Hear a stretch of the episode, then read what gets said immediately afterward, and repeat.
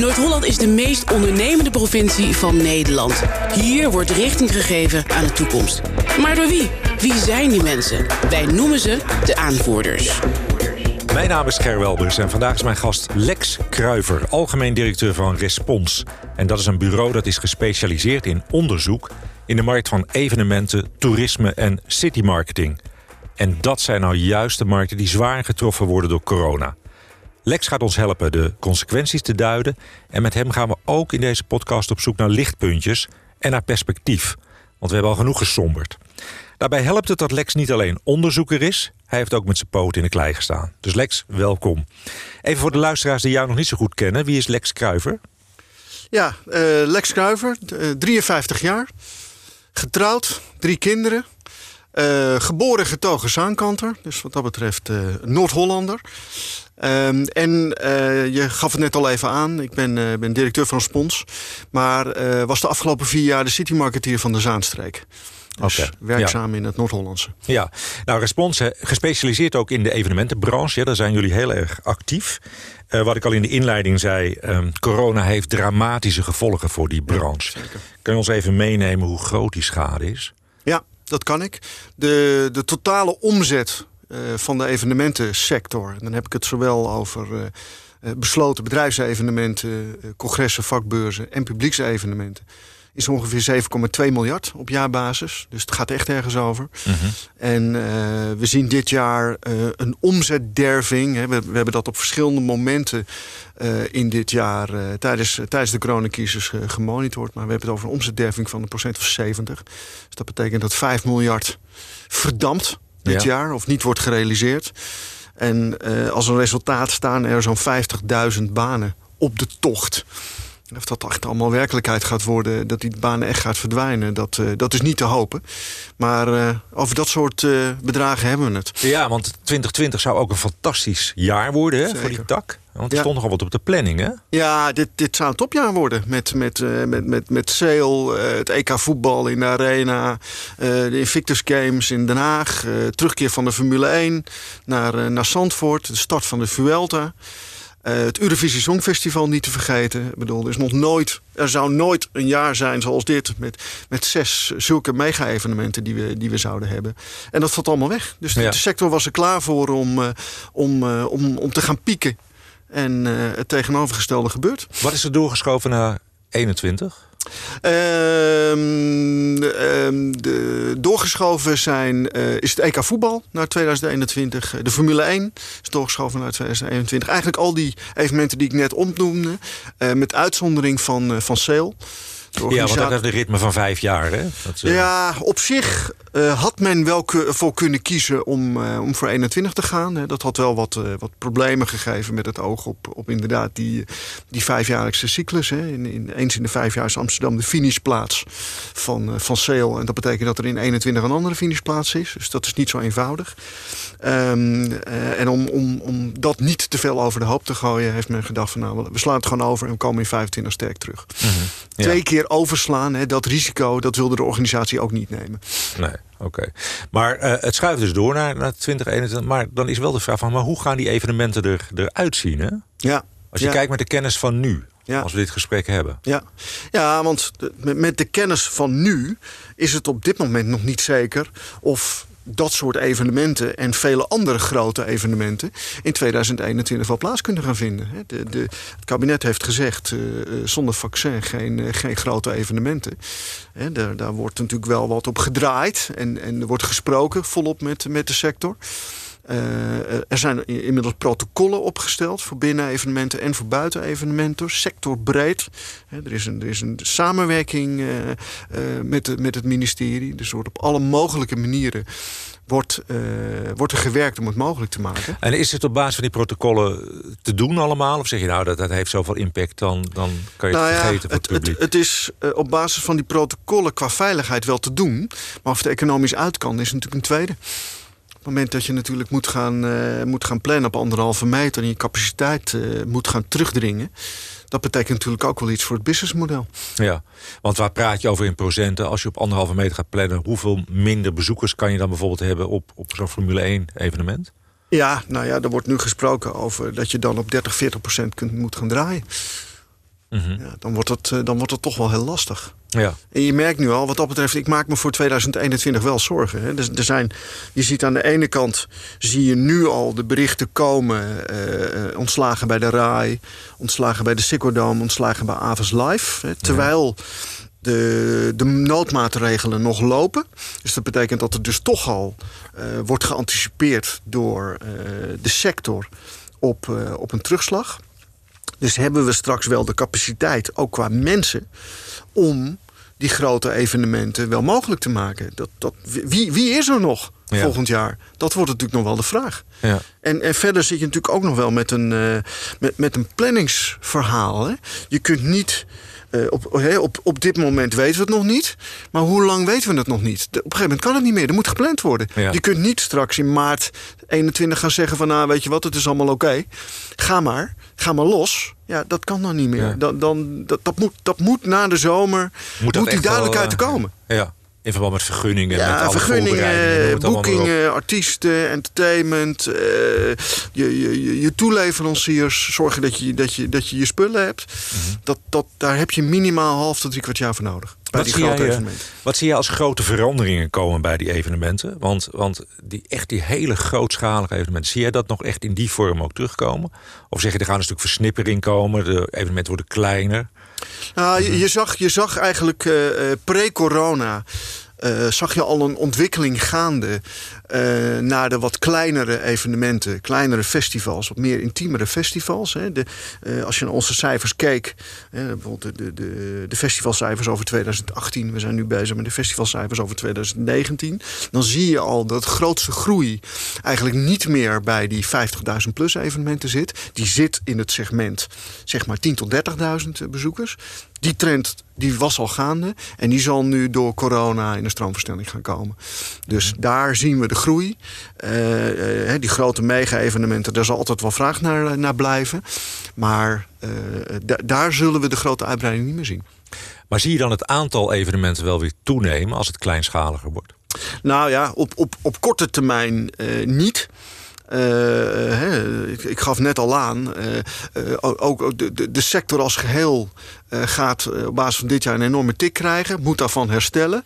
Dat betekent dat je niet onmiddellijk in staat bent om die markt ook weer snel te kunnen laten groeien. Maar op langere termijn denk ik, voor dat middensegment, voor die wat kleinere evenementen, denk ik dat we toch weer een groei gaan zien. Maar zien jullie als bij Respons ook daar beperkingen aan zitten? Of in ieder geval wat aandachtspunten? Je zegt er is een stedelijke verdichting. Vindt er plaats? Ja. En dat heeft ook consequenties voor de evenementenbranche. Dat heeft zeker consequenties. Hè. De binnensteden worden steeds meer bebouwd. Er komt steeds meer verdichting. En dat gaat ten koste van openbare ruimte. Dat gaat ten koste van ruimte op pleinen. Je ziet in heel veel steden dat het plein in het centrum ook opgeleukt moet worden. Hè, met allerlei bankjes en bomen. En, hè, men wil allemaal mediterrane sfeer creëren. Ja. Dat betekent dat er geen groot podium meer kan staan. Dus festivals en evenementen hadden het al moeilijk. En daar komt dit bovenop. En gekoppeld aan die verdichting hebben we ook gezien dat de regeldruk voor evenementen, festivals steeds meer is toegenomen. Het moet allemaal duurzamer. Er komen beperkingen op geluid. De consument, de bewoners zijn de afgelopen jaren steeds mondiger geworden en zijn opgestaan tegen de wat zij dan noemen overlast van evenementen. Te veel geluid, te veel afval. Dat heeft allemaal geleid, nou niet allemaal, maar dat heeft wel geleid tot meer regels, meer druk. Waardoor het voor evenementenorganisatoren weer lastiger wordt om met name in binnensteden hun ding te kunnen doen. Zijn dat landelijke regels of worden die ook door gemeentes bepaald? Want ik las ook dat Cirque de Soleil, die wilde graag naar Amsterdam. Ja. Maar die kwamen er daar niet uit vanwege de regelgeving en zijn uitgeweken naar Den Haag. Ja. Ja, het had met regelgeving te maken, maar het had ook met ruimte te maken. Wij hebben 1,5 jaar geleden hebben wij samen met Bureau Stedelijke Planning een opdracht gedaan voor het MRA-bureau. MRA-bureau is de metropoolregio Amsterdam. Ja, precies, het samenwerkingsverband van de 33 gemeenten in de metropoolregio Amsterdam. Men wil graag naar een gezamenlijke evenementstrategie. om op het moment dat een evenement of een festival niet in Amsterdam terecht kan, wat heel veel organisatoren natuurlijk graag willen, dat ze in ieder geval wel voor de regio behouden blijven. En dat er gezamenlijk wordt gekeken van waar kan een evenement als Cirque du Soleil qua ruimte wel terecht. Of waar men wel kan voldoen aan de regels die gelden voor dat evenement. Uh-huh. Overigens is Cirque du Soleil op dit moment natuurlijk even een slecht voorbeeld. Ja. Want het evenement is, of de organisatie is in staat van faillissement. Maar probeert wel een doorstart te maken. Okay. Zie je dat evenementen, die moeten toch ook allemaal in een bepaald seizoen worden gepropt? Hè? Het zomerseizoen? Ja. Zit daar nog rek in? Dat het jaar beter benut gaat worden? Ja, nou, dat is een trend die al wat langere tijd aan de gang is. Hè. Het evenementenseizoen begint steeds eerder en loopt steeds langer door. En vroeger sprak je eigenlijk van het vierde kwartaal. Hè. Het reguliere seizoen, zowel op het gebied van cultuur en sport, dat begon altijd in september. En de uitmarkt was eigenlijk altijd de start van het reguliere seizoen. Of is het nog steeds de start van het reguliere seizoen? En dat loopt dan door tot mei. En dan is dat laatste kwartaal, juni, juli, augustus. Dat noemde je het vierde kwartaal. En daarin vonden de festivals plaats. Daarin vonden de evenementen plaats. Dus theater dicht. En zo was die verdeling gemaakt. Maar dat is eigenlijk al lang verdwenen. Het seizoen start steeds eerder. En loopt langer door. We zien steeds meer samenwerkingen tussen zeg maar, de reguliere podia, de theaters, de popzalen, met evenementenorganisatoren, met festivalorganisatoren, die gezamenlijk programmeren, zowel binnen als buiten. Dus wat dat betreft wordt er al beter gebruik gemaakt van zeg maar, die jaarronde capaciteit. Ja. Nou zijn er ook veel steden die zijn afhankelijk van evenementen die echt bij zo'n stad horen. Ja. Bijvoorbeeld Titi van Assen, die is ook niet doorgegaan dit jaar. Wat zijn de consequenties voor die steden en voor bijvoorbeeld de horeca en dat soort steden? Kun je daar iets over vertellen? Ja, die horeca die heeft hier zwaar onder te lijden. We hebben opdrachten gedaan in Tilburg en in Hoorn. Onder andere naar de kermis daar. Mm-hmm. En daar krijg je van de horecaondernemers terug. Als we het hebben over het zuiden. Dat carnaval en de kermisweek. Dat zijn twee hele belangrijke omzetkurken voor die ondernemers. En in Hoorn geldt dat met name voor de kermis. Ja. En dat valt dit jaar weg. Ja. En op het moment dat we natuurlijk met die ondernemers spraken, was het nog niet gebeurd. Die evenementen moesten nog komen. Dus die omzet die ze nog niet hadden en gaan missen, die misten ze nog niet. Want carnaval hebben ze natuurlijk nog net mee kunnen pakken. Maar ik denk als je ze straks in september weer spreekt, dan voelen ze de pijn wel van het wegvallen van die evenementen en festivals. Ja. En wat doet het voor steden? Bijvoorbeeld, we hebben Rotterdam gezien een aantal jaar geleden, wilden ze iets aan hun imago doen. Ja. En hebben toen een event geprogrammeerd. Dat was met de Formule 1 auto's toch? Die door de straat. Ja, Rotterdam had in die jaren, dan hebben we het zeg maar over de eerste jaren van het nieuwe millennium, hadden ze de propositie, die merkbelofte Rotterdam durft. Ja. En naast de campagnes die ze daarmee voerden, hebben ze ook evenementen ingezet om die merkbelofte aan het publiek te laten zien, om die te laden.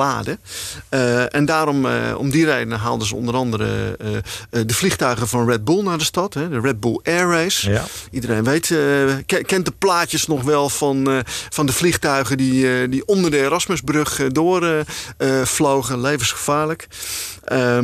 Maar dat deed Rotterdam. Naast dat evenement haalden ze ook inderdaad de Formule 1-wagens naar de stad. Onder de naam Monaco aan de Maas. Prachtig stratencircuit, refererend aan het stratencircuit van Monaco.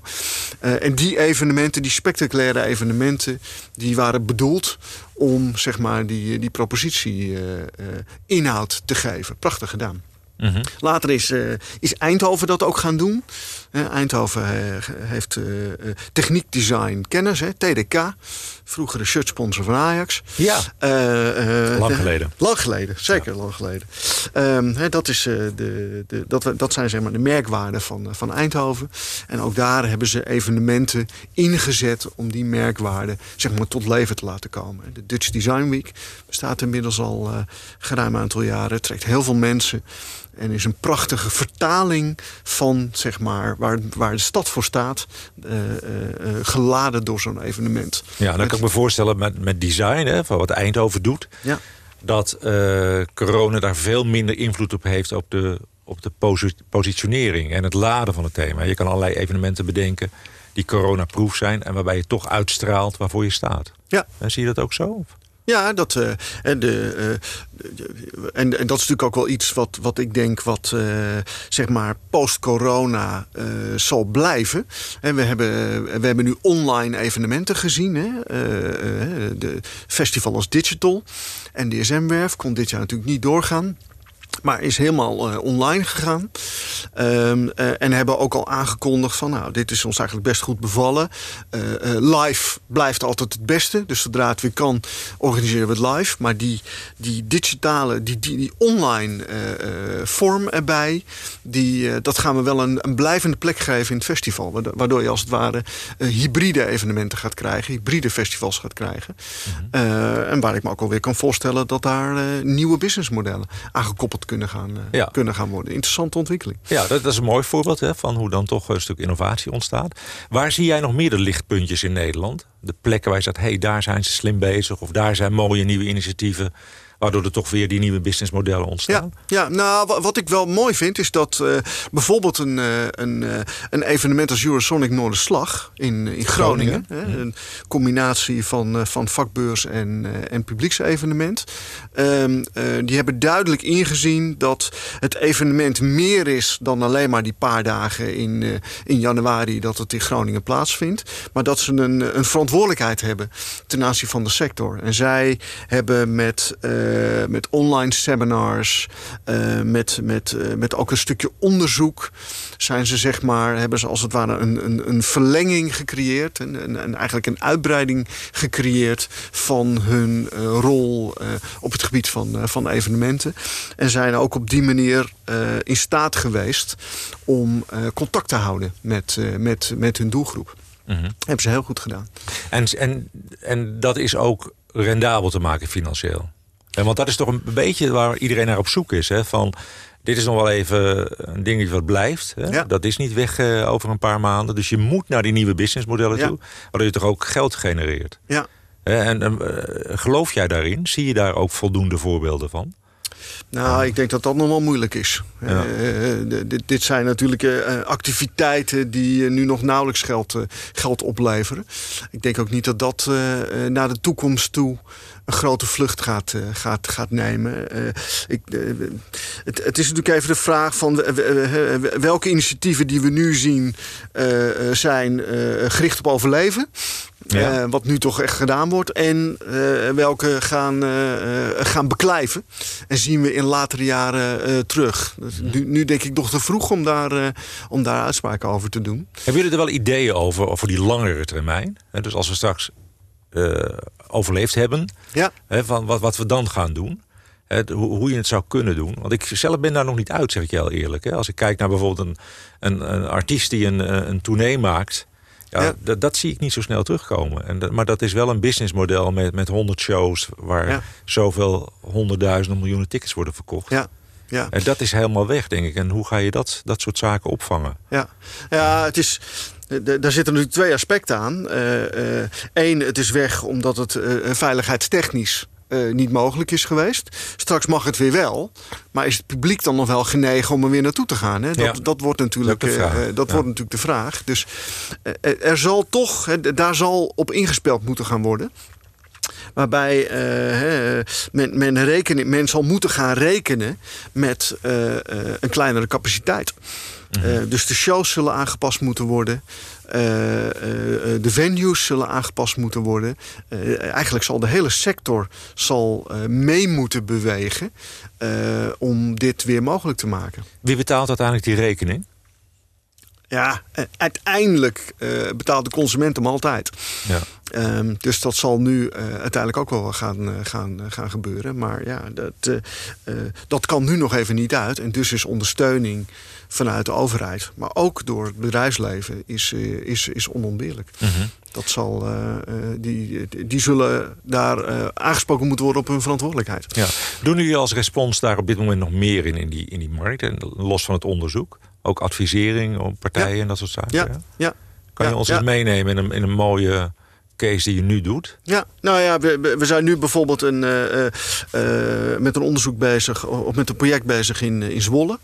Waarbij de gemeente continu eigenlijk op zoek is naar wat mag er wel. Hè, in plaats van snel afkappen en zeggen van niks kan. Is men daar proactief en aan het kijken van oké, wat mag binnen de, zeg maar, de grenzen die we hebben, wat kunnen we wel tot stand brengen. En als het dan op basis van een evenementenvergunning niet mag, laten we dan kijken wat we vanuit een horecavergunning wel kunnen. Hè? Waarbij feitelijk het uitgangspunt is dat mensen buiten genieten. Vanuit een horeca-etablissement. En daar zetten we dan entertainment bij.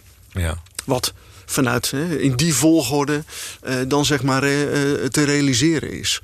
Dus dat is wel een mooi voorbeeld hoe we vanuit een... er mag weinig, maar laten we kijken hoe we toch, zeg maar, op een creatieve manier toch wat invulling kunnen gaan geven. Ben jij optimistisch voor de toekomst? Ik vind dat ik optimistisch moet zijn. Ja. Uiteindelijk lossen we het altijd wel weer op. Ja.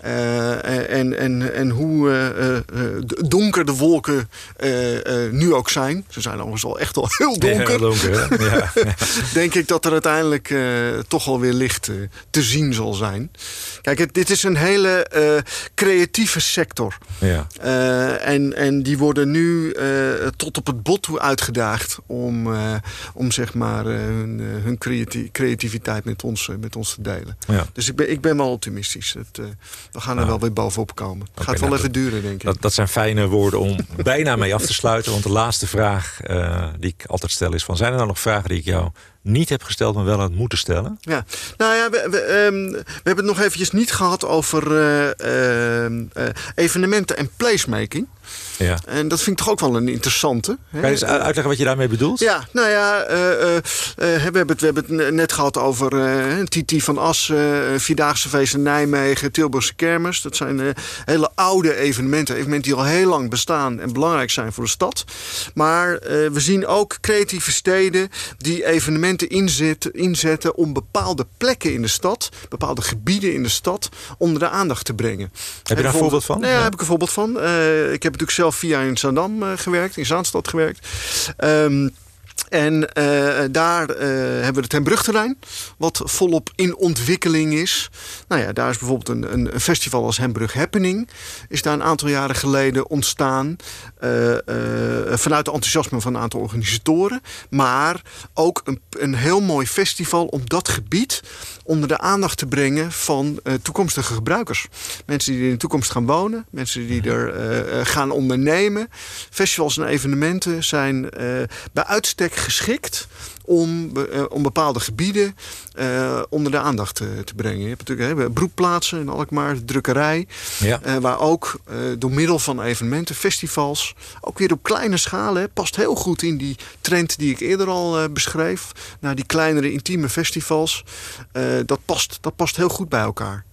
De wijk Katendrecht in Utrecht, wou ik zeggen, in Rotterdam, is echt weer op de kaart gezet door creatieve festivals die mensen naar het gebied hebben getrokken waar je natuurlijk een aantal jaren geleden niet doodgevonden wilde worden. Ja. Om het weer op de kaart te zetten. Het is echt een prachtige zeg maar toepassing van evenementen en festivals. En dat groeit, die sector. Ja, dat zie je dat heel groeit. Ja. En je ziet dat organisatoren daar steeds meer de afgelopen jaren op ingespeeld hebben. Gemeenten begrijpen dat ook steeds beter. Dat belangrijk is om een plek te geven, om actief mee aan de gang te gaan. Niet passief laten gebeuren, maar actief op te pakken. En adviseren we uiteraard ook in. Maar is een goede ontwikkeling. Dat is dan toch een mooi lichtpuntje aan het eind van deze podcast. Ja, Lex, heel hartelijk bedankt voor je komst. En graag voor de volgende keer. Ik vond het heel leuk. Succes verder. Dit was De Aanvoerders, een podcastserie van NH Media.